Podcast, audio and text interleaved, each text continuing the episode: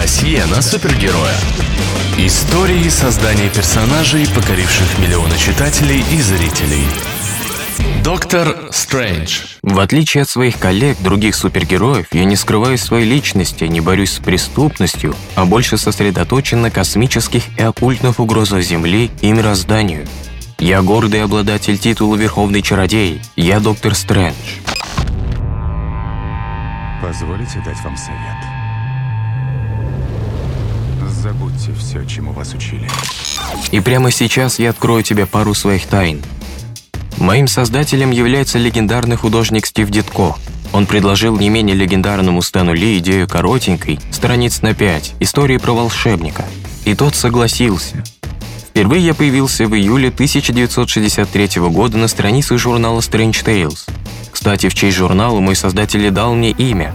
Первые сольные комиксы про меня стали быстро популярны среди студентов. Нереальные фигуры, яркие цвета, магические миры. Безусловно, все это интригует и вызывает интерес. Думаете, вам известно, как устроен мир? А если я скажу, что ваша реальность лишь одна из многих? Что касается моих врагов, в основном это были маги и демоны.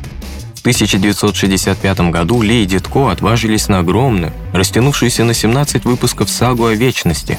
Эту эпическую историю многие называют первым настоящим американским графическим романом. До 1968 года я делил журнал с другими персонажами, но позже Strange Tales превратилась в мою сольную серию. Журнал просуществовал около полутора лет, после чего был закрыт. Но на этом моя история не закончилась.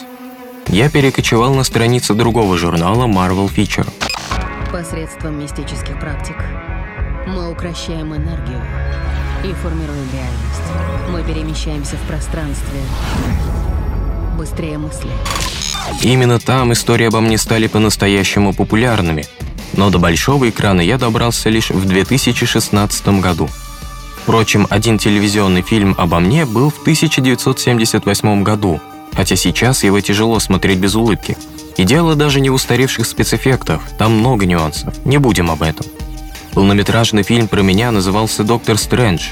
Меня сыграл британский актер Бенедикт Камбербэтч, хотя на эту роль рассматривали и Киану Ривза, и Джареда Лето, ближе всех был Хоакин Феникс. В итоге выбор пал на Камбербэтча, и я согласен с этим выбором. Он смог показать зрителям, что делает меня уникальным. Как я уже сказал, я отличаюсь от других супергероев и работаю с совершенно другими материями. Тем не менее, сотрудничество со Мстителями было неизбежно. Но все же я предпочитаю работать один. Досье на супергероя.